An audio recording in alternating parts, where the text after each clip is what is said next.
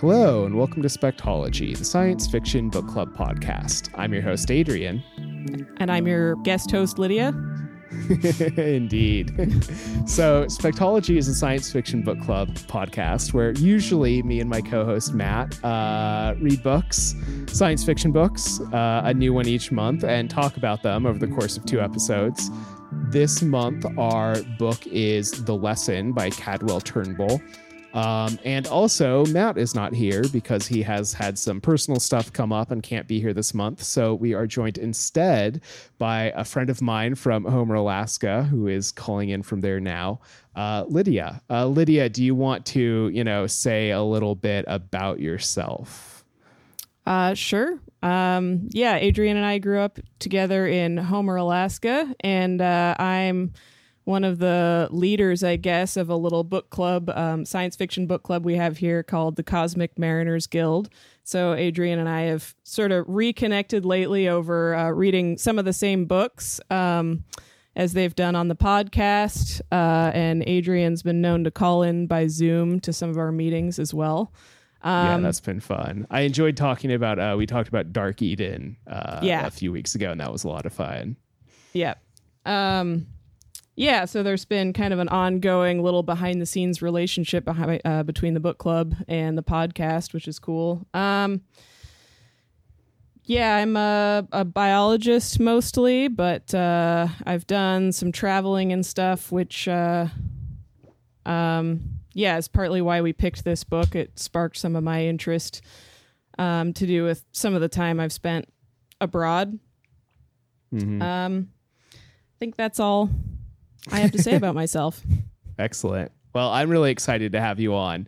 Um, it is, you know, always we we had Nate on, like you and you and Nate have known each other as long as I've known Nate, um, mm-hmm. and longer than I've known you. So uh, you know, had Nate on a while ago, and so I'm excited to like grow the kind of, you know, Alaska crew on the podcast. cool. um, and I think at the time, like Nate mentioned having like read Binti for like a podcast in Homer, and that was like the one that you run. So there's you know been like that relationship with the the podcast. Yeah, totally. Yeah, I listened to your Binti episode before. That was our very first book for the club that we picked. Um, nice. And I, yeah, remember listening to your podcast that you'd recorded about the same time, um, and hearing all the cool stuff you guys had to say about Afrofuturism, which made me sort of realize like how much more a book club could be, how much more we could talk about than just like sweet spaceships and other planets. Well, I'm glad to hear that because that's definitely what we like try to be on the podcast is, you know, more than just that. Well, you know, that stuff's cool too. Oh, that stuff's awesome. Ship. Yep. Yep. um, yeah, I, th- I think the Binti episode was our first ever like good episode in some ways. like it was our like third month and finally us figuring out what the fuck it was we were doing. So I'm glad that that, you know, worked out well for you too. Yeah, that came across, um, I think. good, good. So yeah, so we should talk about the lesson a little bit. It's a relatively new novel by Cadwell Turnbull. It was just published last year, I think like uh, about a year ago. I think it was like June or July 2019. Um, I don't know a lot about. I haven't actually like started it yet. I thought I was going to get the chance to, but you know, podcast listeners who follow me on Twitter might know that I just started a new full time job, so that is just like sucking up literally all of my time right now. Uh, so you know, I'm doing my best to do any podcasting at all, and also very thankful for B, who's been uh, holding down the fort, doing our like book club or uh, sorry, book tour episodes in the meantime last month because we've I don't know if you know Lydia, we like took last month off just because like both Matt and I were so packed with like starting new jobs that we couldn't we couldn't handle podcasting duties. So this is us gotcha. coming back yeah, that's for the fair. first time in a while, right? So hopefully we won't have to do that again. I don't know. I'm going to move in September, so like we'll see. But mm-hmm. you know. Um, um, Sometimes you know, just keeping that, up with running a book club seems hard, and we're not producing anything, so I totally right. get it. yeah, no, it's a uh, you know. COVID times are difficult times for everyone, and starting new things on top of it is like, yep. you know, more than I have the ability to handle some days. Um, anyway, enough about me. Enough about. Uh, let's talk about the novel a little bit. So yeah, I haven't actually started it yet, but I've been excited to read it since. Um, I, know, I heard about it over the winter sometime. I forget how. It's just been on my list of like you know I keep like a spreadsheet of books that might be interesting for the book club, and this has been on the spreadsheet for a while now. Um, it's a first novel. Uh, he's published a bunch of short stories that have gotten like a fair amount of acclaim. He's been in the last two, like, you know, it's his uh, best science fiction and fantasy of the year kind of compilations, as well as been published by like Analog and Asimov's and all the typical kind of like big um, Locus, etc., like big science fiction um, magazines and this seemed like a nice it's kind of a short novel which i think is nice for both of us because you yeah. also read other books for your book club and as i've said i don't have time for anything right now um, and it's also a alien invasion novel which is fun for me. I, I, think we'll talk more about that. We haven't really done any alien invasion stuff that I can like think of on the podcast, and so I think that'll be kind of like fun to talk about. Um, I know also like we admit we usually try to do content warnings at this point. I know you've read a little bit more of the novel than I have, given I've read none of it. Uh, like, has there anything come up that maybe like you know readers might want to know about before going into the novel? Nothing too intense. I'm only I'm about 20% of the way through, uh, so I've just read a couple chapters. The only thing that stuck out at me is there is like one of the main characters right off the bat is uh, professor kind of toying with an affair with a student and dealing with marital troubles. Mm. So uh, that's definitely a strong theme with one of the actually two of the main characters because both he and his wife are perspective characters. Um, oh, cool. Interesting. Yeah, I know that from the book blurb, there's some violence that comes up for sure. Uh, like I think in the blurb, I haven't reached this point. They talk about the aliens ripping people's heads off just occasionally. Um, right. Like, so I have no idea if they deal with that directly or if that's like a, a background situation, but right. that's all yeah, I know no, so I read, far. I read that in the blurb. I guess the other thing to mention again is it's sort of like it's a like it takes place in um the U.S. Virgin Islands, right? And it's yeah. like kind of explicitly about colonialism. So those themes will both be stuff that we'll be talking about, but also it's just like the text of the book itself. Yeah. Um, yeah, so I guess you know a little. I tried to look up a little bit about the author and beyond. You know, he like graduated from an MFA, I, I think, uh, from North Carolina State. Uh, my understanding is relatively recently. He's been publishing short stories for the last couple of years, and you know, like I said, he was in the best science fiction and fantasy anthologies the last two years. Uh, he was actually on LeVar Burton Reads. Like LeVar Burton picked one of his um, stories for his podcast that he does now, um, where he reads uh, a lot of like short fiction on that podcast. Um, but yeah, other than that, he's like a relatively new author, and I don't know. The book to me, you know, it's sort of like often like the question like, why did we choose this book? And like for me, it was just like it sounded cool, like it sounded really interesting and kind of different from anything else we'd read, especially recently where we've read some like fantasy novels and more like you know. It feels like either been fantasy or far future type stuff. And so to get something that's maybe a little bit more like contemporary alien invasion felt like a fun change of pace for us, which I always like. You know, I like switching up our, the pace of what we're doing from time to time. Yeah, it's kind of you'd given a list of possible books, and I guess I'm the one that picked this one out because it had a lot of things in it that sounded interesting. But coincidentally, we're reading Lagoon by uh, I still don't know how to pronounce her name after all this oh, time. Oh, Nnedi Nnedi Okorafor. Yeah um, which is about alien invasion in Lagos. Um, and you guys are about to do Rosewater, so it's kind of all all happening right. at once. Um, and that one's similar too, and there's like local dialect going on, and uh, yeah. So for me, it's like yeah, this like a pile of um, colonialist, like foreign alien invasion science fiction, but it's awesome. So I'm enjoying right, it. Right, right, yeah, and all by like black authors too, which is interesting. Yeah. And I think that's for me, you know. Like I've read, maybe this is just a Oh well, before that, we should actually talk a little bit about. I mean, you've you've read more of it so far, but like, you know, you've mentioned a few comps like Lagoon and Rosewater. Are there any other maybe like kind of comparable novels? If like someone likes novel X, they might like this one from what you've read so far. Mm, I wish I'd thought about that a little more ahead of time. I know when I was first just reading about the book, what I was thinking of was TV more than anything, and not even good Yeah. TV. Like I was talking to you, like there's uh, like Colony or uh, Falling Skies, um, you know, which are sort of like the Walking Dead of like alien invasion shows almost. Um, Oh, interesting. I've actually never seen either of those. I enjoyed both in like a really like if you're in the mood for something really like kind of like pulpy and just um, Right. you know not super deep maybe. Um, I mean, I, Uh, that's kind of what I like out of my TV, not going to lie. So a little bit sick of the peak TV stuff these days sometimes. but uh yeah in terms of other stuff i mean other than rosewater um tade thompson and uh lagoon uh, oh i did uh it reminded me a little bit of uh, i was in india this winter and i picked up this book called aliens in delhi oh, cool. uh yeah it was this book is a lot more successful at uh being readable uh, i would say i never actually I really appreciated that that one existed. Um, it was about like aliens were they like came to Delhi uh, and were secretly trying to like tamper with people's genes using using like cell phone towers or something. oh, Um, weird. but I, I I think some of the same some of the same themes in terms of uh, colonialism and stuff might come up at some point. But uh, yeah, this one this one might be a better place to go if you were going to choose between those two books.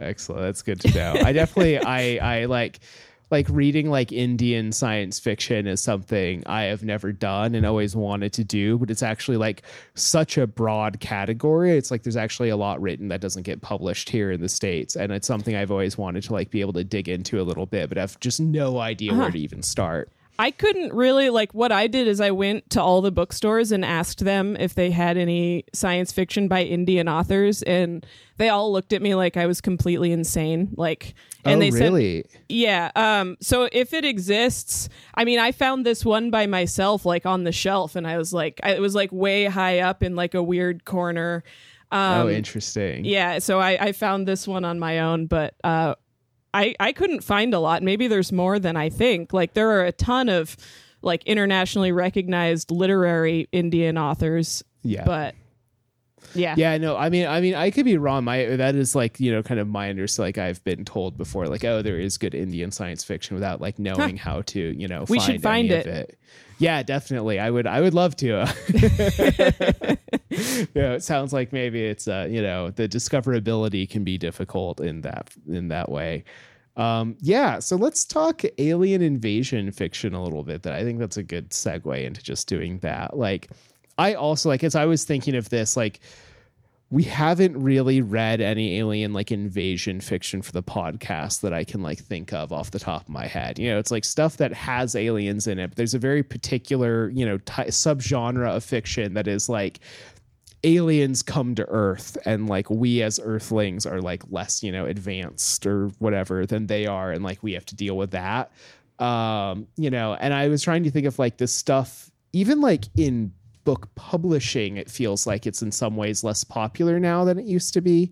Like i when i was a kid i read a bunch of like you know like what was the um Larry Niven and Jerry Pournelle like Hammer of God or something like that. Like they mm. like they had a, a an alien invasion novel. I feel I feel like it was a very kind of like common trope of like, you know, kind of maybe fits in a little bit with the big dumb object, like, you know, rendezvous with Rama or something. It's like, oh, something mm-hmm. comes into our solar system and we don't know what it is. But then also this this theme of like, oh, the aliens actually come to Earth and we have to deal with it, you know. And I think even like obviously like H.G. Wells' War of the Worlds is sort of this Yeah. like seminal text in science fiction and is sort of like doing that. And I don't know, but I was trying to think of like, well, what have I even read recently that fits with that? And I couldn't think of anything outside of the short story uh, Story of Your Life by Ted Chiang, which got turned into the movie Arrival. Oh, I haven't seen the uh, or I haven't read the story, but the movie is excellent. Yeah, the movie is phenomenal. The story is also very good and like um I know it's like has some like the movie I think did a good job actually cutting out certain things that just like are not as mm. relevant in like kind of movie format but it does mean that reading the story has its own like you know it's not like one ruins the other in a, either in any way they kind of like stand alone as pretty separate works in a lot of ways um and both are just phenomenal but um like other than that you know that, that but that got me thinking of like oh yeah like you know obviously like alien invasion movies are like such this thing from mm-hmm. you know independence day is sort of like one of the canonical ones for our generation um but also again like arrival or i think of um district 9 kind of came oh, up yeah. for me too as i was thinking about that. And maybe that you know might in some ways i actually i don't love district 9 i know it's one of these like movies people absolutely love. I don't like totally dig it but i do think that in terms of like you know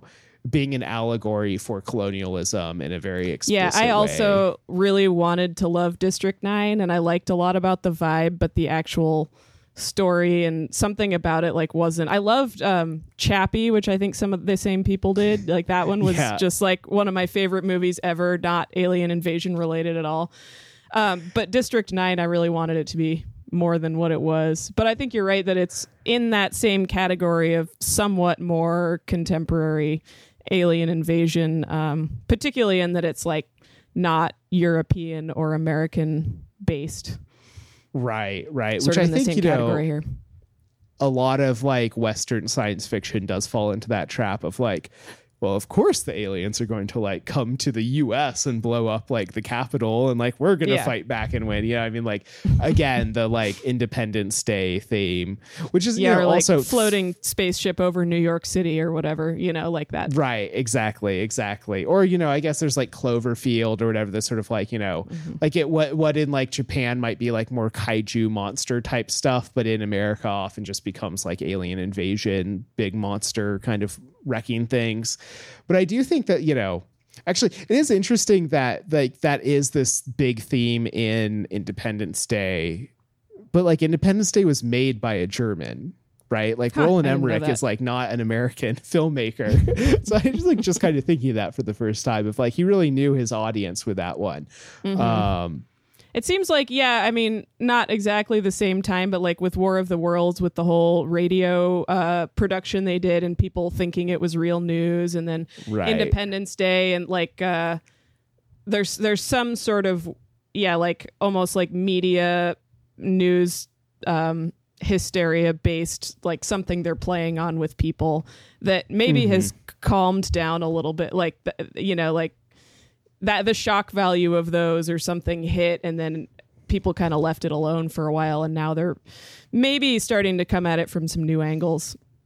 Right. Yeah, and I guess that's even like looking at Arrival and the way that it did it. Like it played with the media thing a little bit by having kind of, you know, the Alex Jones type voice, which like, you know, who induces the like, you know, kind of like grunt military men on the ground to try to sabotage mm. the work. And then also the sort of way that the different um, one of the things I really liked about that movie was the way that the different um, governments were working together. You know, essentially they were working together over Zoom, like right. each in their own area. yeah. It's like right now that movie takes on a very like specific, you know, kind of feel of yeah. like them just like I, I guess that's maybe spoilers for the movie. I, I don't care. You you know you don't yeah. listen to the next few seconds. But like at one point, they all like turn off their like Zoom recordings. Like, oh no, there's no way to like get in touch with them anyone. Everyone's like going dark in this kind of like video conference, and uh, there, you know, there's something that feels very like 2020.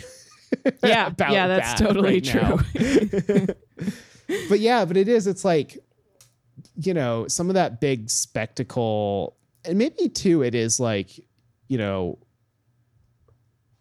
like there i wonder if there's some element of like in western science fiction especially like you know when was the last time that like america or like most european states were like invaded by a foreign power right like mm-hmm. that's not like a fear even if it has like happened from time to time like crimea or whatever like it's not like a fear that we have. It's not like World War II and like, oh yeah, the Japanese can bomb Pearl Harbor and like, you know, the Nazis can try to like, you know, invade Poland and France and like bomb the UK. It's just like that sort of like fear is less so. So I, I guess in some ways it kind of makes sense that, you know, the folks doing more of it are, you know, like from this perspective of the US Virgin Island or South Africa in the case of Right. um Yeah, it um, does the seem like a lot of a lot of the stuff we're talking about is popping up in diff- different places around the world that are more affected by imperialism or you know that that kind of those are more like still present historical looming uh, fears in their culture. Um, Right, exactly. And you know, and I guess that is like you know, sort of like one of the like one thing that like alien invasion fiction can do like either well or poorly is this sort of like colonialism in science fiction kind of thing right like i feel like a lot of alien invasion fiction is trying to talk about colonialism in, in one way or another um you know, you have the sort of like Arthur C. Clarke Childhood's End version. Like we did that on the podcast uh, in December. And, you know, like the premise of that book is almost like, well, what if colonialism, but like good, actually? you know, which like gets to like Clarke's kind of like feelings about like the British Empire, which were maybe like, you know, he he he was on the like, you know, receiving end of the good parts of the British Empire and like had some, Wow. you know, I read that book when I was probably 13 and I did not read into it that far. That makes me want to listen to your episode and read it again. I mean, it's a really fascinating. I also read it when I was 13 and like did not read into that at all. I mean, it was only something I noticed at all in this most recent read that I did where it was like, and I, I guess, yeah, that is the one alien invasion book that we've done on the podcast. I hadn't thought of that one. We, we read like three books in the same month in December, all of them kind of being like old classics of science fiction. And so um, I didn't like pop up in my head. But yeah, that is like, you know, explicitly this alien invasion where like the aliens are like, if not benevolent like here in some ways to like try to like you know move us into a more civilized place which right is often the like mythology that like especially i think like british colonialism had right like we're going to these places to like colonize but also like civilize them right i mean you still Right. hear it you know like British apologists for British colonialism will talk about how like oh yes like these places were backwater and then like we brought them civilization Yeah. you know, which is often, especially like you think of a place like India, it's like, oh yeah, they didn't have a civilization, right? you know, sure, dude. Whatever you want to think, it's Yeah. not like they're say they didn't have like you know massive like, urban centers while you were still like banging yeah. on rocks, right? Yeah. Yeah, I'm interested to see with this book uh, where it goes. Like i- the the blurbs and reviews I've read make it really clear that colonialism is a big theme, and it talks about you know how the, th- this the Ynaa or In- Ina um, Oh, are researchers essentially who show up Right. uh, and are like they're trying to coexist in some way and i don't know if like i'm curious to see whether they have like a philosophy of just like like observation and non-intervention or if they're trying to uh yeah improve the society in some way like if they're like humanitarian purely research uh or kind of what their what their deal is or you know maybe they say they're one thing but really there's like a deep conspiracy and they're another Right. could go a lot of directions there. I hope it's none of them and he does something totally surprising. We'll see. Right. Yeah, no, I'm very curious. I'm like, you know, I'm fascinated. I wish I could say anything about that. Maybe if I had read the book, I could. Um, uh, I'm not getting any of that from having read the first couple chapters. That's all from what I got from the back of the book. fair enough. Fair enough. Yep. Yeah, and I mean that's that's sort of what I you know was kind of hoping and reading it too is this thing of like, you know, I think in particular this idea that like like colonialism or like cultural imperialism or like whatever you want to call it can come in a lot of different forms and i think there is very much of like a modern form of it that is like you know like oh we're giving like aid to people in africa or oh Right. we're you know like we're just doing like you know anthropological or like whatever other kind of research research that is like you know still has this like very real power structure associated with it like a lot of aid is both you know hopefully helping people on the ground but also comes with this like political power right? Like it's a way of like you know kind of pushing your soft power across the globe Um, Yeah. And you see this, like, you know, America does this and like China does this too. And especially in Africa, like, there's often these sort of like soft power wars that go on of like, what kind of aid are we giving? What strings come along with it? Like, what do we want out of like giving that aid? Um, there's actually Yeah, there's a really interesting podcast called the China Power Podcast that is explicitly about like the way that China, like, uh, like Chinese international relations, um, and like they talk a lot about like Chinese aid in Africa and the way that it's different from American aid in Africa, which is like American aid tends to be this like humanitarian aid with these kind of like, you know, certain like, you know, political like sticks and carrots tied to it. Whereas like chinese aid tends to be much more economic aid and it's much more about like we're gonna like build infrastructure whatever for you. We really don't care give a shit what kind of like um you know what your political system looks like but we do care about like owning things at the end of this. But like in some ways that's not all that different from what America does. It's like slightly different goals at the end of the day, but the like real end goal of both of them is like It's selfish you'll like us way. more, right? Yeah, right. yeah. So I have like my I'm like exploding with thoughts about everything you just said, but yeah, I Please say spent.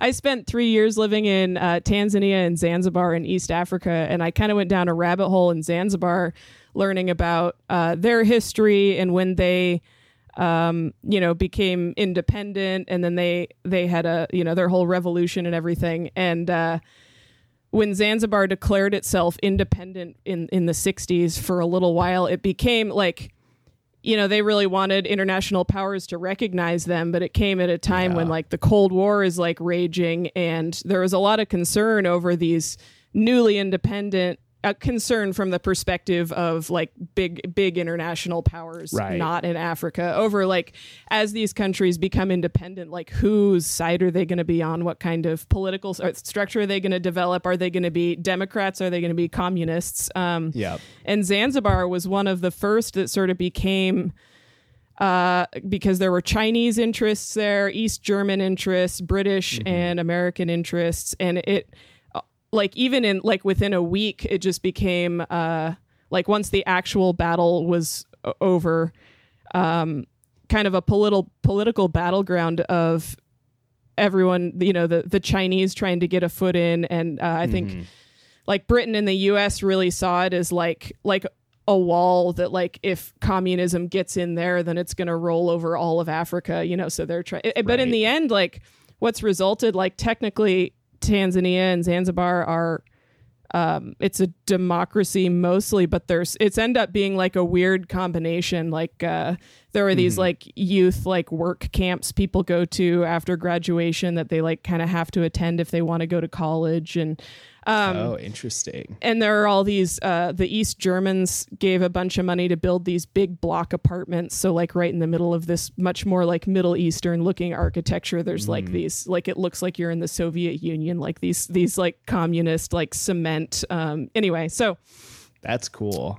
yeah, so totally. And then in term just in terms of like modern foreign aid, like that was another thing that I like I- mean I worked for USAID funded projects some of the time I was there and just like yeah, it's it's doing a lot of good on in some levels and especially on like a micro scale, but the larger system is it's like it kind of seems like it's a way for these powers to like keep their fingers in, keep their interests in uh, for like the resources that are there and the political influence, and it also kind of cripples those countries from like developing their own infra- infrastructure.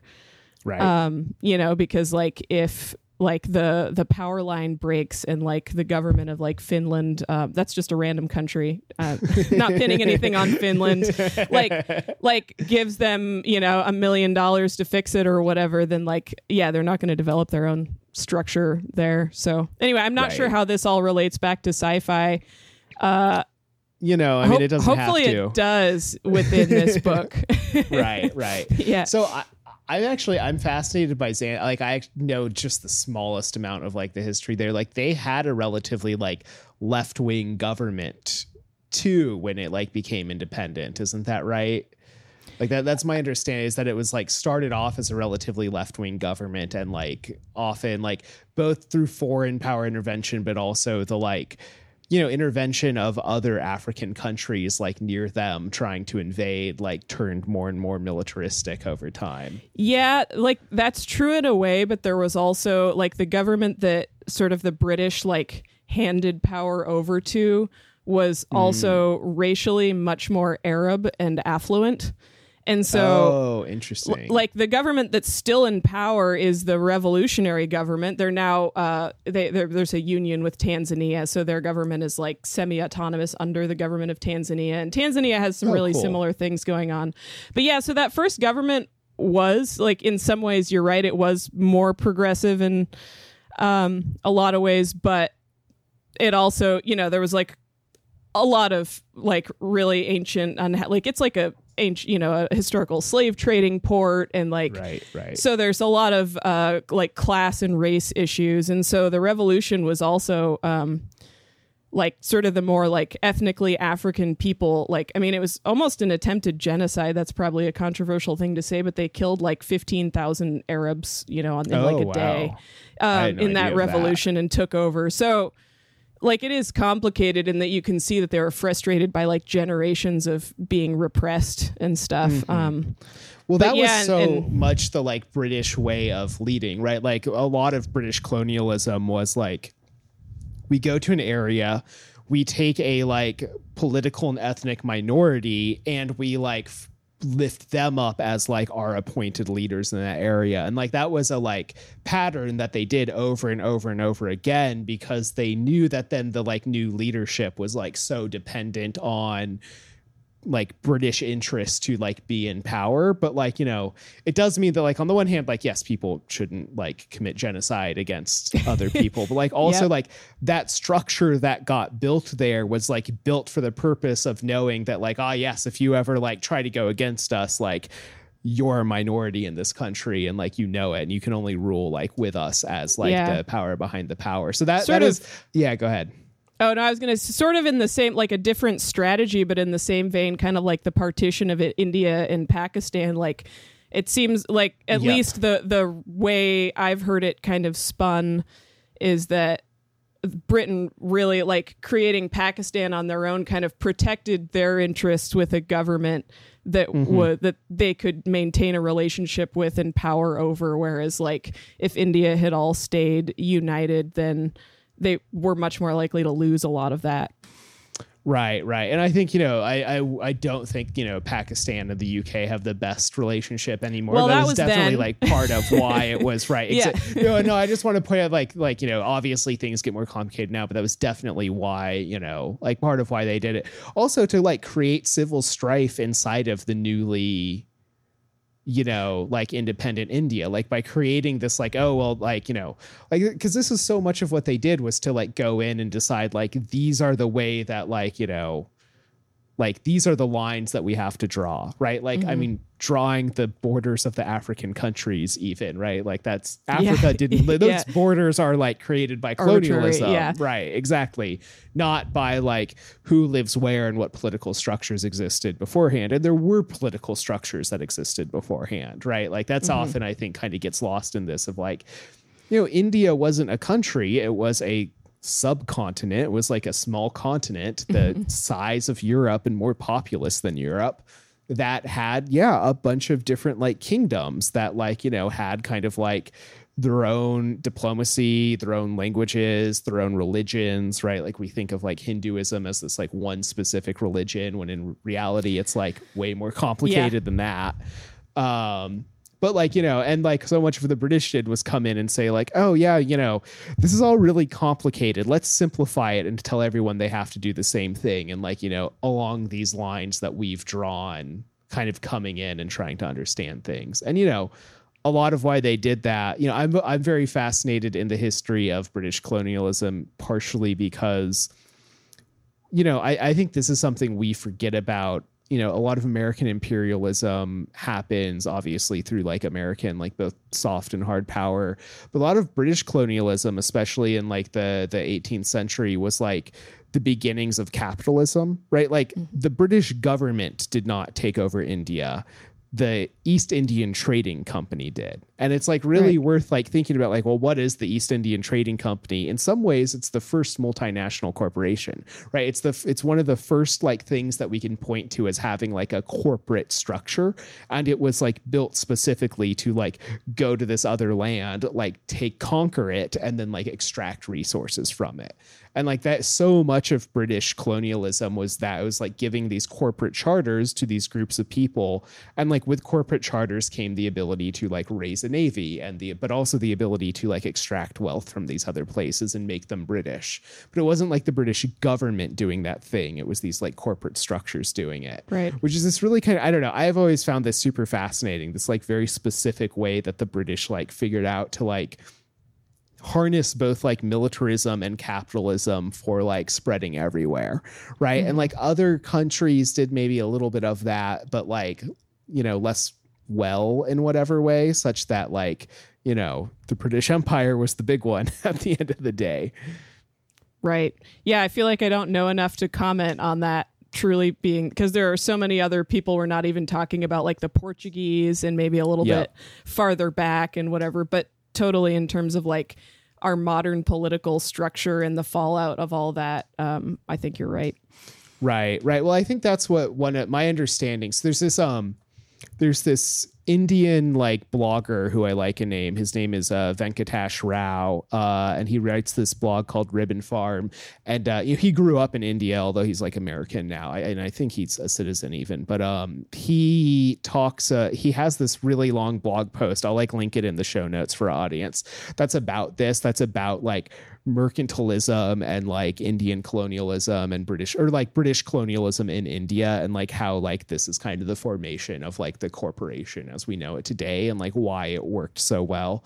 Um, and he's he's interesting. You know, I, I would say he ends up being like more on the pro capitalist side of things than I do, but I think also as a history, it's like really well sourced and the like books that he draws from to like write the blog post he's like good about listing those sources and i've read some of the books and they're very good um, but yeah, no, I, I, I, I always wish I knew more about like African history. Like what I've learned is so fascinating, and obviously there's so much of it because it is yeah. a continent, right? Like it is. There's a lot there, and there's a lot that you know, I always think too of the way in which like there's a lot that is actually available, but that is sort of like viewed as like, oh, well, it's ancient history, even though it's, you know, from like before the 1500s or whatever, because like, mm-hmm before the Europeans came, like there just wasn't really civilization there. Right. When obviously that's complete bullshit. There were like right. many kingdoms and like, you know, like important, you know, power structures and political structures and like people who had history. Um, and a lot of that still exists. I know a little bit about it um, through like Ethiopian history, like is one thing that I've read a little oh, bit yeah, about. That's, that's super. super. I would love to know more about that because they were never colonized, right? Or right, they never exactly. successfully. They just were right. like maybe the only one or one of I the few that stayed the, independent. Like some of the only right. I think they're it's essentially the only territory that stayed independent and also like had its own like not only is it some of the only territory it like specifically it has its own like now national identity, but then like you know kind of ethnic tribal identity that is like stayed constant. But then also you know and like here's the thing i don't know how true this is like other parts of africa but there was a lot of like trade and cultural exchange between ethiopia and the rest of africa like throughout the middle ages and like earlier right so there's this like like ethiopian christianity is in some ways like one of the oldest forms of christianity it like predates catholicism hmm. in terms of like like Christianity came to Ethiopia really, really early, and they've like had the same Christian forms like that whole time, right? It's like a lot closer to like the Coptic churches in some ways, um, right? This sort of like there was this whole kind of like early Christianity centered around like northern Africa that was like really focused on like kind of like aesthetic monkhood stuff, um, and that you know the kind of christianity in ethiopia as i understand it is like more similar to that. There are also like ethiopian jews who have been like practicing judaism yeah i remember since, like, seeing so in zanzibar there's like this kind of like beach boy vibe where there's all these uh, yeah like uh, kind of mixed like african arab ethnicity men uh, who are like Muslim and wearing some Muslim garb, but also like all this like reggae Jamaica Yeah, uh, yeah. Rasta stuff. And I remember seeing these pants that somebody was wearing and seeing the Star of David on them and being Right. like, like knowing very little about like what Rastafarianism is other than like reggae music and uh Right. weed you know like, um, and uh did a very i don't know very much but did a very minimal amount of um internet research and yeah reading about the history of that that and religion in ethiopia and it is really interesting Yeah, no, it really is. And it's like, you know, and the thing about Ethiopia is it's an outlier in the fact that it wasn't conquered, but it's not an outlier in its like interesting history. It's just that like we Right. don't have the history for these other places because these other places, you know, in some ways don't exist as they were, right? Again, like mm-hmm. Tanzania is not a thing that existed before the British got there and decided like these lines are where Tanzania is, right? And these lines are where Kenya is. yeah absolutely like the like, the Algeria language is for the French.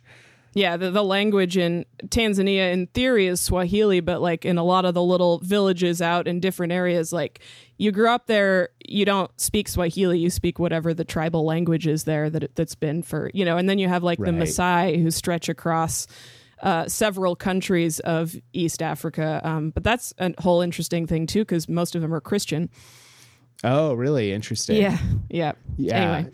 No, I mean like no, but it's it's like this stuff is you know again like and I'm speaking at it from this place of at the end of the day like extreme ignorance like wishing I knew more about it. Yeah, me like, too. Yeah. I tend know, to I- learn about this stuff when I go to a place. I get really focused on the history of there. And then when I go to the next place or, you know, then I'll connect it. But on and on the large scale, like I've like never studied colonialism, you, you know, like Right, right, I- right. my I mean, academic perspective is super limited here. Right, right. Well, you know, and I think there's there's something to be said of like learning about like the specifics instead of just like the big kind of like high level stuff too. I, I mean, like Mm-hmm. that at least is what I always enjoy about history is reading like really specific stuff of like, oh, this is what it was like to be here at this time, and this is like what happened in this like one particular area that brought it to where it is now. Um, Yep.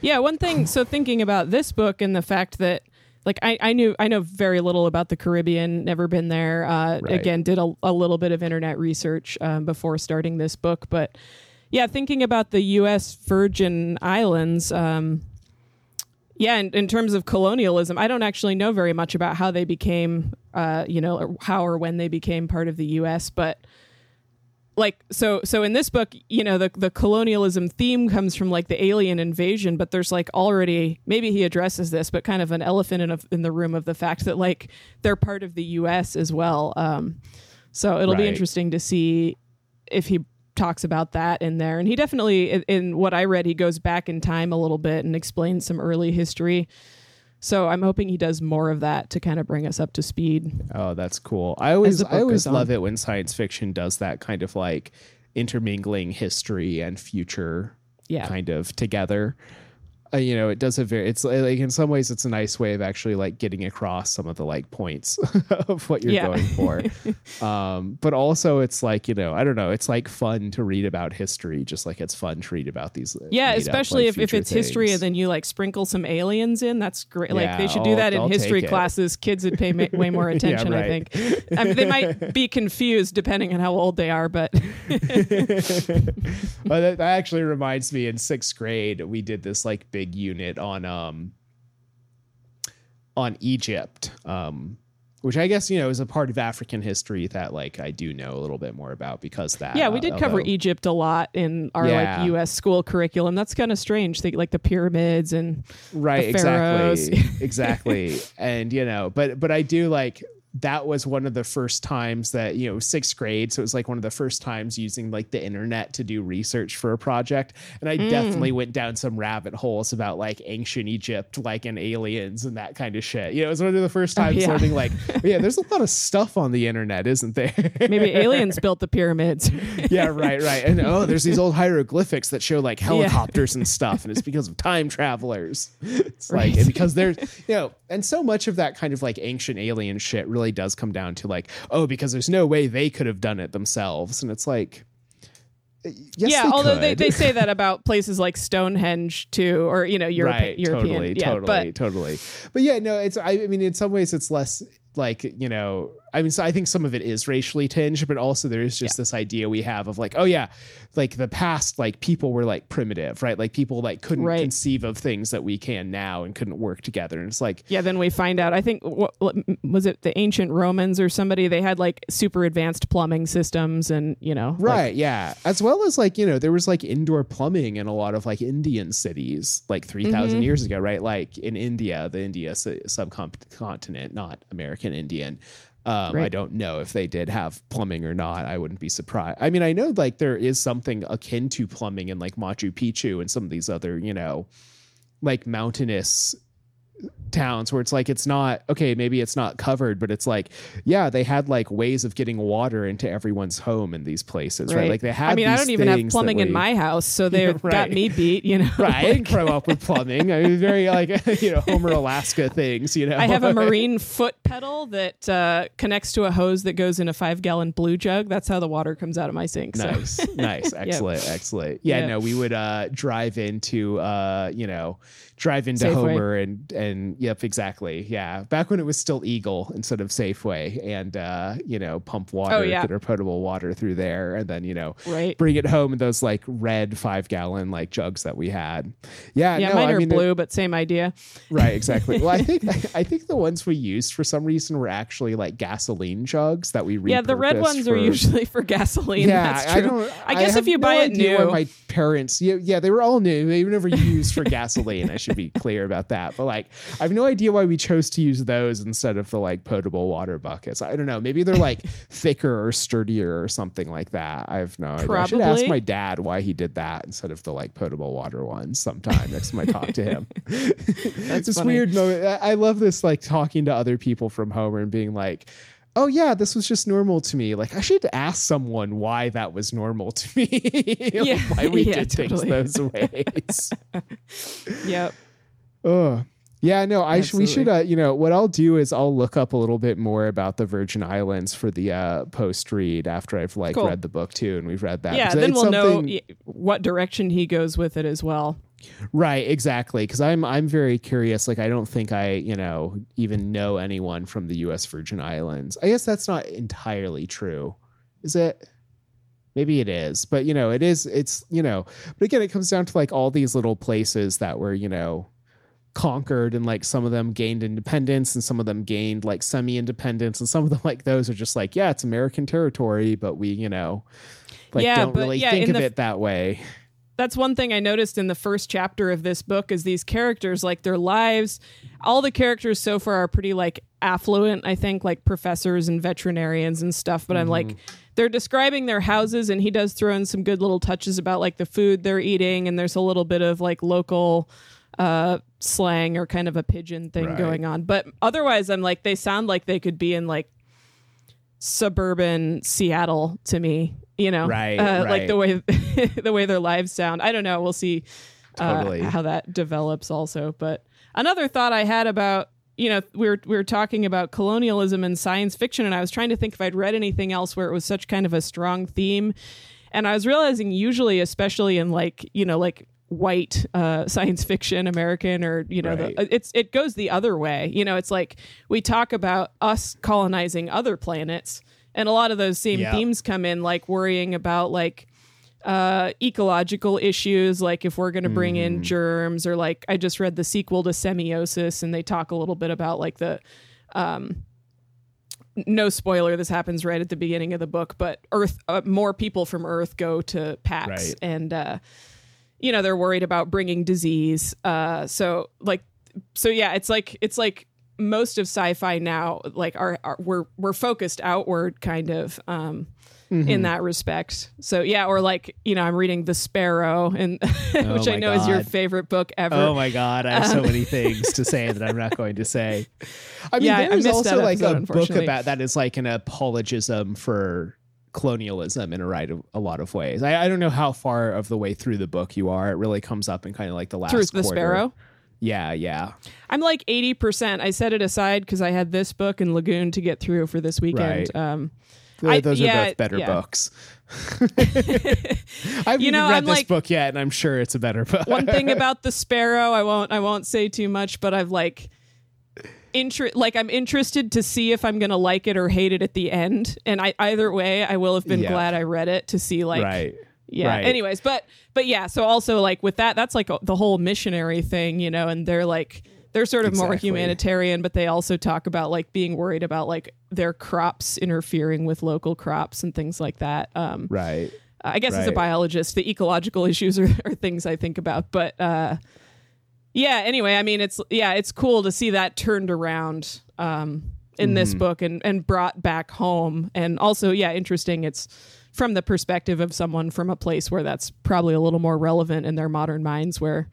Like me in Alaska and New, you in New York aren't really sitting around thinking about the people that colonized our country because it's us or It's you know our us. ans- well it, Right. it wasn't me but but Right, our but, you yeah, know. our forebears and yeah that's Right. Yep. Well, you know, it's a, I mean, I don't know how much you know, like growing up in Alaska, I did a lot of stuff with the Alaska Youth for Environmental Action. I think you did a little bit Yep. too in high school, right? Um and like that was really interesting cuz that was some of the like few times I actually like went to more like like places in Alaska where there's like a larger native population, right? Cuz Homer doesn't have like a particularly large Right. native population. I, you know, I hesitate to say that Alaska is segregated in terms of its native population because, like, that kind of word has reference to like different Yeah. kinds of political structures with like the way that like black Americans are treated. Uh, Whereas, like, you know, in Alaska, it's more that like, oh no, there are these like just these cultures and people with like land who've like they're just much older than our culture who've like lived Yeah. on that land for a lot longer than we have and like you know they tend to live there and we don't and we live in the places that we colonize and kick them out of in a lot of pla in a lot of times but there is this sort of like you know, growing up in Homer, I never really thought of myself as being like a colonizer, like living in what is a, a relatively new colony in a lot of ways, right? right where and like you know but that is absolutely like what it is right and that is the Yeah. ways in which especially homer which is like such a white town even like by alaska standards right like i i feel like in some ways like growing up so it's like oh yeah homer's like the cool liberal town but like also it's like super super white and like yeah there's a lot Yep. of little white towns in alaska but like Homer's definitely one of them, and like Yeah. Anchorage isn't, and Fairbanks and Juneau aren't, right? Like there are towns that are like, oh, they're so conservative, but also like have a lot more going on in other ways.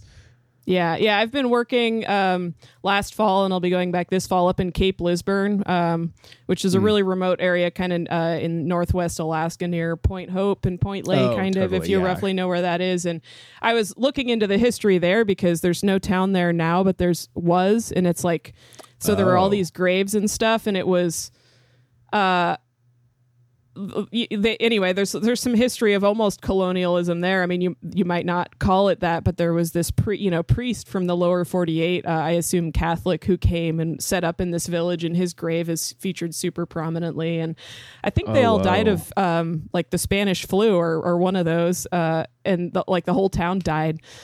Um, Wow, that's so So- wild.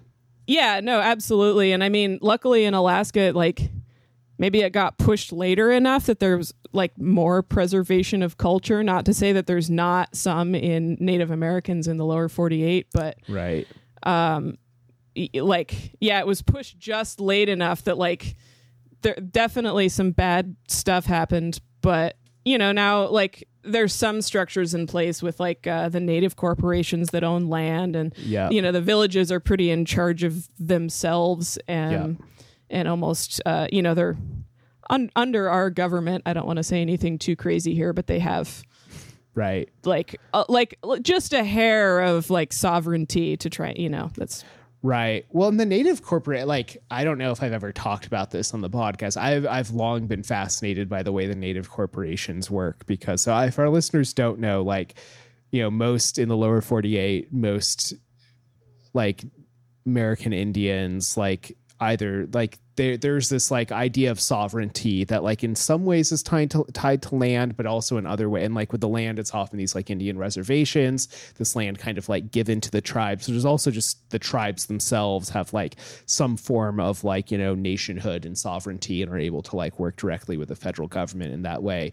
And in Alaska, like that is true. There are like native tribes, but also those tribes have these corporate structures that like the members of the tribes like wholly own.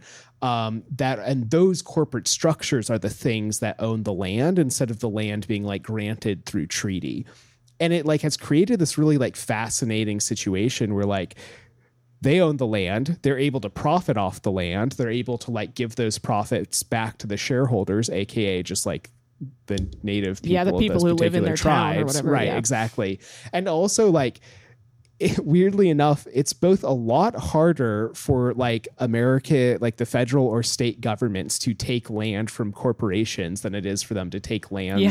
from like these sovereign indian territory things um, and so they've been able to like hold on to their land a lot more easily and better and also it's a lot easier for corporations to like lobby American federal and state governments than it is for the like native uh like sovereign native governments too. And so you get a lot of money coming from the corporations like into Alaskan politics which leads to like there being like more representation Yeah. of like native desires in both like Alaskan state politics, but also um, like Lisa Murkowski, one of our senators, was at one point um, like successfully. She's a Republican senator. She was successfully primaried during the like um, you know Tea Party kind of era, and like this Tea Party guy like successfully primaried her, so she wasn't actually on the Alaskan ballot as a Republican, but she won a write-in campaign and became the like Republican senator again anyway, largely through being funded by like native corporation money, right? Like a lot of the funding for her write-in campaign like came through these native corporations because she'd always been a really good friend to them. Um, and they like w- did not like the guy who had like won the the primary. Uh, and you know, Alaskans a Republican state, especially at the federal level. Like the Republicans going to win one way or another, so better to like throw your hat there than than with whatever Democrat is running and who's not going to win.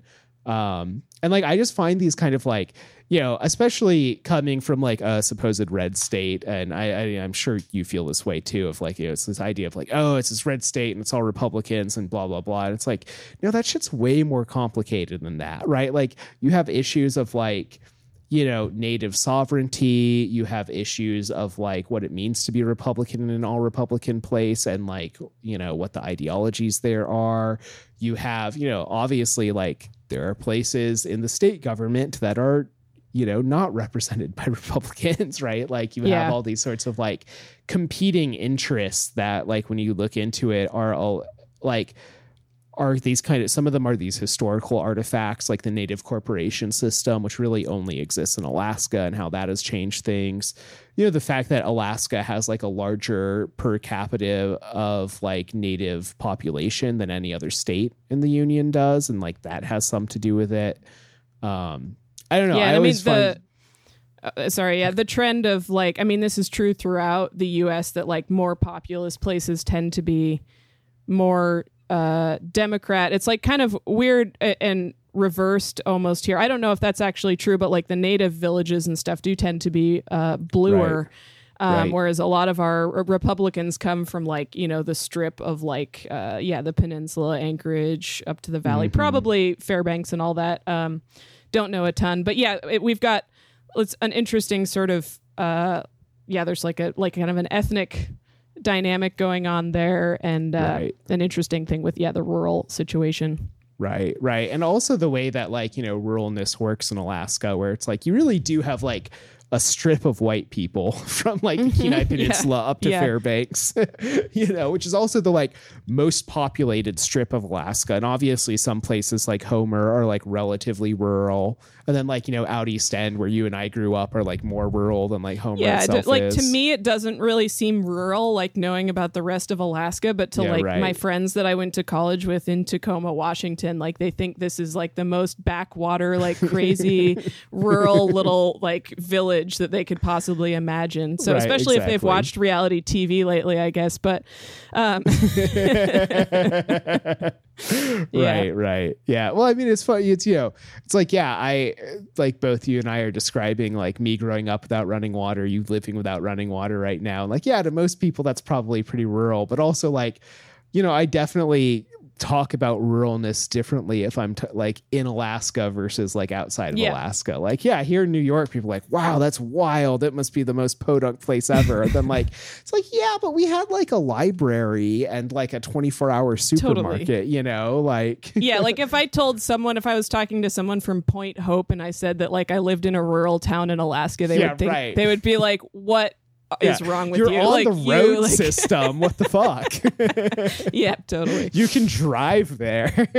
Yeah, yeah. yeah. no. I guess yeah. The that sort of totally back to the book, but it made me think that an interesting thing going on with this place specifically too is that it's on an island, so it'll be interesting to see. Yeah. I don't know how focused he's get like like things on islands tend to develop uh a little differently, you know, and they can be Right. almost common across islands like all over the place. I think that's why I keep thinking about Zanzibar even though it's like geographically a totally different place than St. Thomas, but um yeah.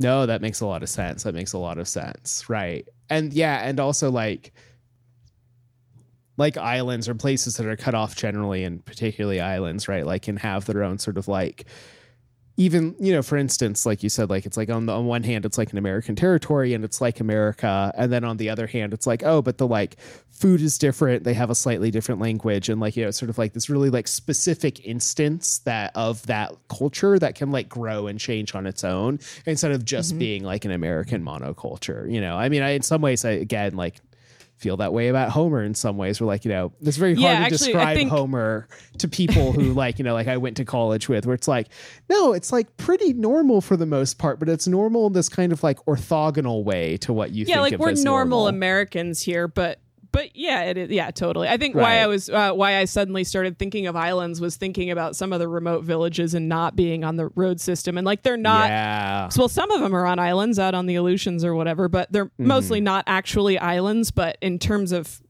like The every way they're geographically the way remote. they, yeah they relate like, to the world, they essentially are. right. Yeah, yeah, Right, exactly. And no, in those places, my dad actually does like a fair amount of work, uh, like in in kind of like like often native villages, but like very rural parts of Alaska, building um airports actually and like airstrips and like airplane hangars and stuff like that. There's like a lot of federal money going into that over the last like five years or so. Like a lot of these um oops a lot of these smaller villages have like a lot of federal money going in to like you know build these kind of like airstrips that are much larger than anything they'll ever need and it's you know very clear. Like this never gets said out loud but it's very clear. It's like oh yeah that way if war ever happens like the US military has places in Alaska to land their planes cuz like these Yeah. places are never like never using them you know to their full capacity. Um but you know it's like yeah it's like these places have they're so remote but all and like also have their own identities as like each place as well as their like native identity but then also like they are part of america and they are part of alaska and they you know yeah, totally. Even being in like Kotzebue, um, you know, like Mhm. very different looking place from like uh, Heartland American, wherever in Kansas or whatever. But like, yeah, it still feels like the United States to me. You know, we still have like a, Yeah. a common culture, um, especially because of like what we're all interacting with on our phones and you know, like- yeah especially that i know Yeah. i know yeah, totally. Cool. Well, I, I I can talk for hours about Alaska Yeah. on this podcast. I don't, you know, I guess anyone who's still like a listener of us after like two years like knows that and just accepts that. um, but one more topic before we, you know, closed out that I did kind of want to touch on because you you mentioned it in our like you know chats back and forth beforehand was like science fiction in the time of COVID and like what it means to read like either escapism but also like you know kind of the speculative fiction now when Yeah, the world totally. itself feels like a fucking you know science fiction novel.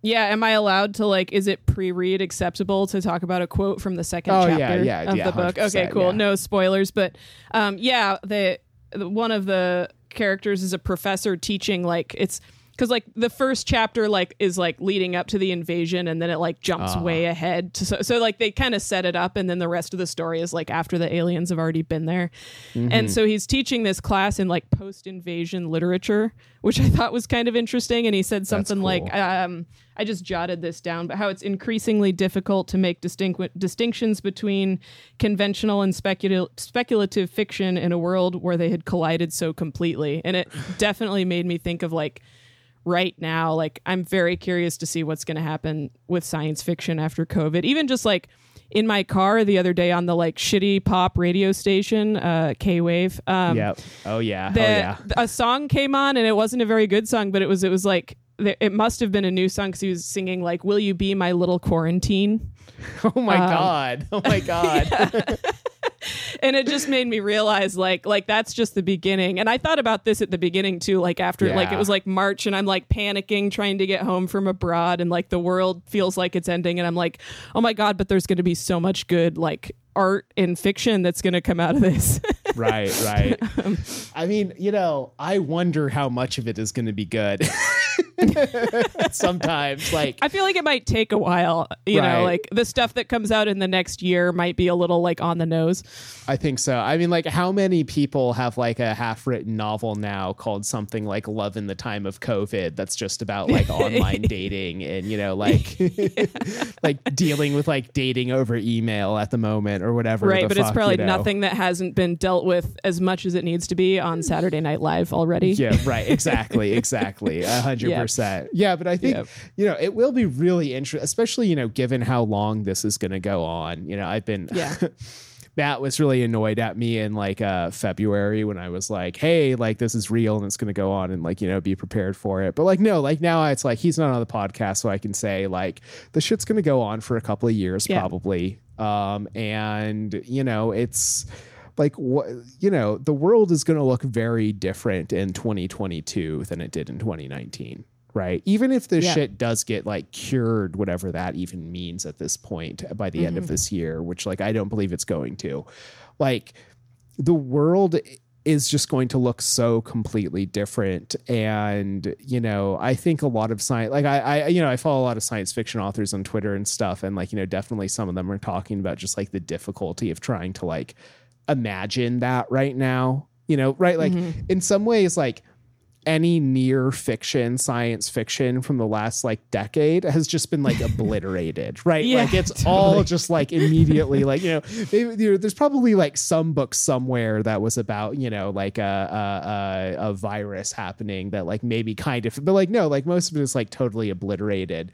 Um you Yeah, know and totally. like yeah but that's also that's just part like we'll we'll get through it at some point and like people will start writing fiction that's maybe a little bit more like you know less on the nose about you know about my boring life in quarantine and more about like you know what brought us here like what could have gone Yeah. better what went or so even just with the us this in the background, you know, not like a, a COVID focused story or anything, which particularly with science fiction, like writing that, that's not even science fiction anymore. Like, Yeah. uh, you know, that's, yeah, like you're saying, just your standard like magazine stand romance novel now. Um, right right right but uh, with this in the background and yeah, ju- changing, yeah, totally the landscape of the future and how we how we might have thought of it. Um, it Right. sounds so hard to even like like write a novel and even include these years. I feel like it would be so tempting to just slice them out. You know what I mean? Uh-huh, In like in uh-huh. like a narrative because like. I feel like it would almost seem too weird in the context of a story, even though everyone knows it's real. You know, you have like 2019 and then and then 2020, like I don't know. Do, do you kind of get what I'm trying to say? I- that it's just like it so interrupts everything in in like not a way that would really work that well in a book, Right. unless you were actually writing this story. Um, Did you that I just feel like it would be um, really hard to write a story in this time. So sorry, go ahead. did you ever watch downton abbey I watched some of it. I never finished it. Okay, yeah, I never finished it either, but I do remember it was like the you know, it was the second or third, whatever fucking season it was that dealt with World War II. Like at the Yeah. end of that season, they de- there's like an episode, maybe two, about like the Spanish flu, right, which happened right or World War One, sorry, which happened right at the like tail end of World War One, and sort of like immediately afterwards, and like I I remember watching it and being like, oh, well, like I know this is a thing that actually happened and like killed a bunch of people and was really bad, but also like to your point, like it felt so awkward from a storytelling perspective to have this like, oh, this big war, like a bunch of people are dying, like we've been so worried all season about like these, you know, like the men who had to go fight and what was happening and all that, and then like they get home and then it's like, oh, now people are sick, and it's like, wait, what? Like, why? Yeah. That just doesn't fit really. Like, and he like so so uh, so what i'm saying is 100% right like this is going to feel so weird and so like out of place and like It's you know like the biggest like writing prompt challenge of all time for all the Right, both right. regular and science fiction authors to like see where they can go from here without it sounding like uh will you please be my little quarantine. right exactly and like Sorry to whoever the artists of that song.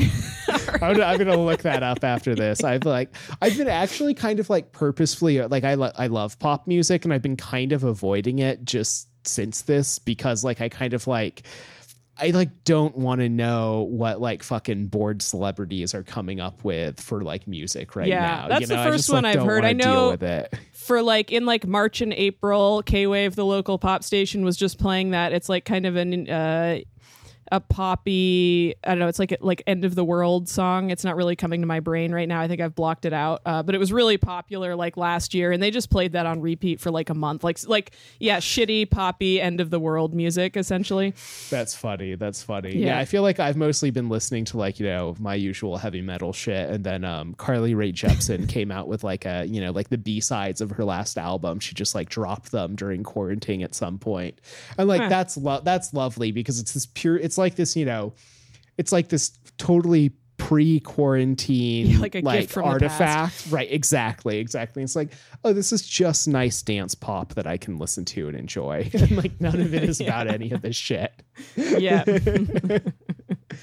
Oh, yeah, no, it's to be, you know, it's to be really weird. It's to be really weird coming back to, you know, whatever the fucking real world looks like. Also just like, you know, how how like on the nose is it that like literally it turns 2020 you know it's Yeah, like the yeah. year of the future you know like 2000 happened and then 2020 became the year of the future right like in the year 2020 and like Mhm. yeah like that fucking like january in asia and then like by march here in the us it's Mhm. like it's so on the nose it's so Yeah. weird that we have this like perfect like yes 2020 Are you saying you think it was synthesized as a bioweapon, Adrian?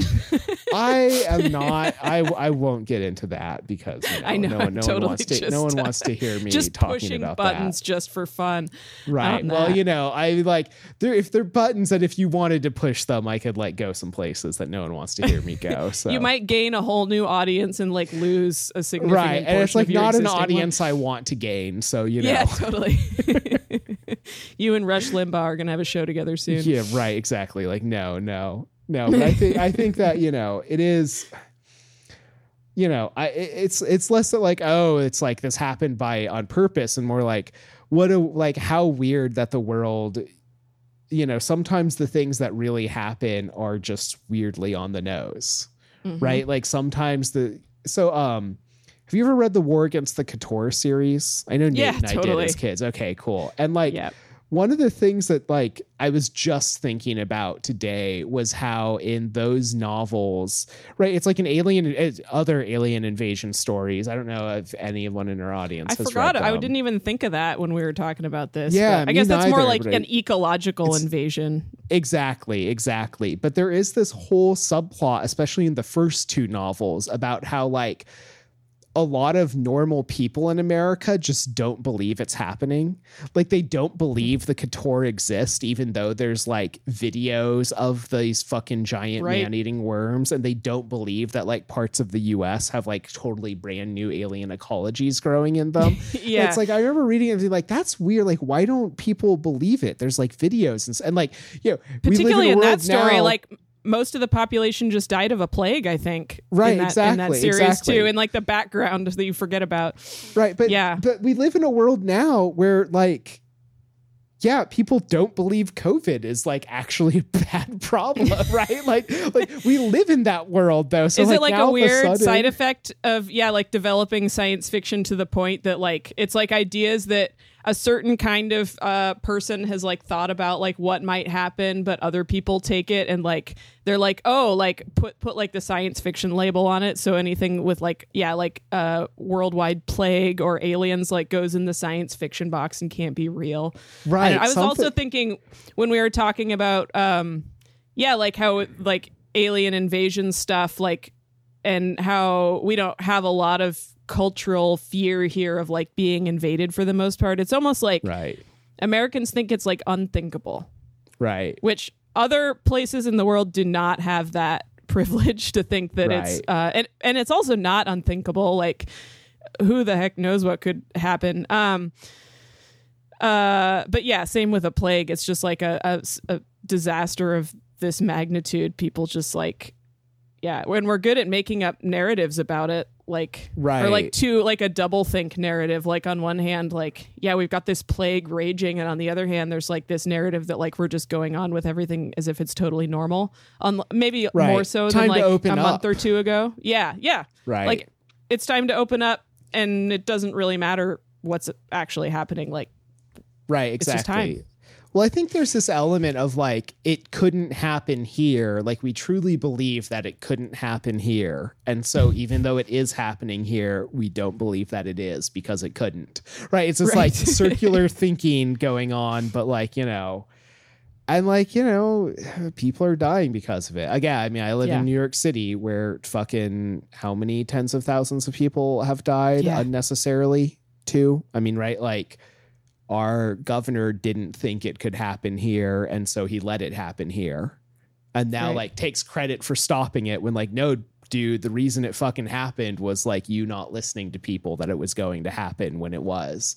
And like mm-hmm. just that you know that whole thing of like i don't know any disaster story i read now like th- like this is going to be something that comes out of it. Like any disaster story that gets written after 2020 where there's not a subplot about like most people don't or like at least some people just mm-hmm. don't believe the disaster is happening even while it happens around them like won't feel realistic anymore. Like this thing that Yeah. previously would have felt like well, i don't get this. This doesn't make any sense like in the war against the Chtorr like now it's going to be like oh no yeah no if people if there if there's not like a good 30% of the population who just doesn't think they're dying of covid like then you know that's not a real feeling you know like someone's Yeah. got to say like no i don't think the zombies exist while the zombies gnaw on their like foot do you think that's a peculiarly a peculiarly like american thing or like uh, like uh, do i mean you know i what feel i'm like the british like did the same thing so i think Yeah. it's maybe a little bit more like, like a anglo privileged thing i don't Right, I do think so. even though think- not everyone in america is privileged obviously but Right, right. But like, no, no I think there's, you know, I think it maybe does exist on this because, like, again, like you know, the British, if anything, is have handled this like worse than we have, right? And Mm-hmm. like a lot of European countries have been hit pretty hard with it. And like, I do wonder if it's maybe a broader like Western thing of like, oh yes, no, we're the ones who do the conquering. Like, we're the ones who are like, you know, more yeah, civilized or maybe more. i mean we've also got like it is. brazil you know uh right? Well, you know, but well, I, I mean I mean, I think yeah. in some ways, like the you know Brazilian government under like the current president, like It's wants to fairly be that way. similar to ours in some ways. yeah, there's exactly. a lot of lot. Yeah, you know, so I I don't know. Like it's definitely uh you know science fiction right now in some ways. Like you know, I both like. I, I, I think being like escapist is good. Like reading escapist, like nice shit right now is kind of good. Uh, Mm-hmm. because it like helps me deal with just like the world, which is like a fucking trash fire at the moment. yep. Remember in 2016 when we thought that was going to be the worst year ever? yeah, yeah, yeah. And then it's an election year, so it like it could either get better or just like I or I'll just give up all hope. So that's all I have to say about that, I guess. yeah, and like know. better. Well, yeah, yeah. Right. We don't need to go there. Marginally, I guess. better. Better. Not as bad. Let's. Th- I think we Not can as agree. bad, Not yeah, as terrible. I'll, I'll give you that. What would be good to hope for is like um, that at, by the end of the year, the beginning of next year, maybe we have a government that will admit that there's like a pandemic happening. yeah, exactly. That's a pretty low bar, but that's what But you guess know, we don't have it for. now, so let's. I'll, Yeah, I'll take yeah. it right now. totally.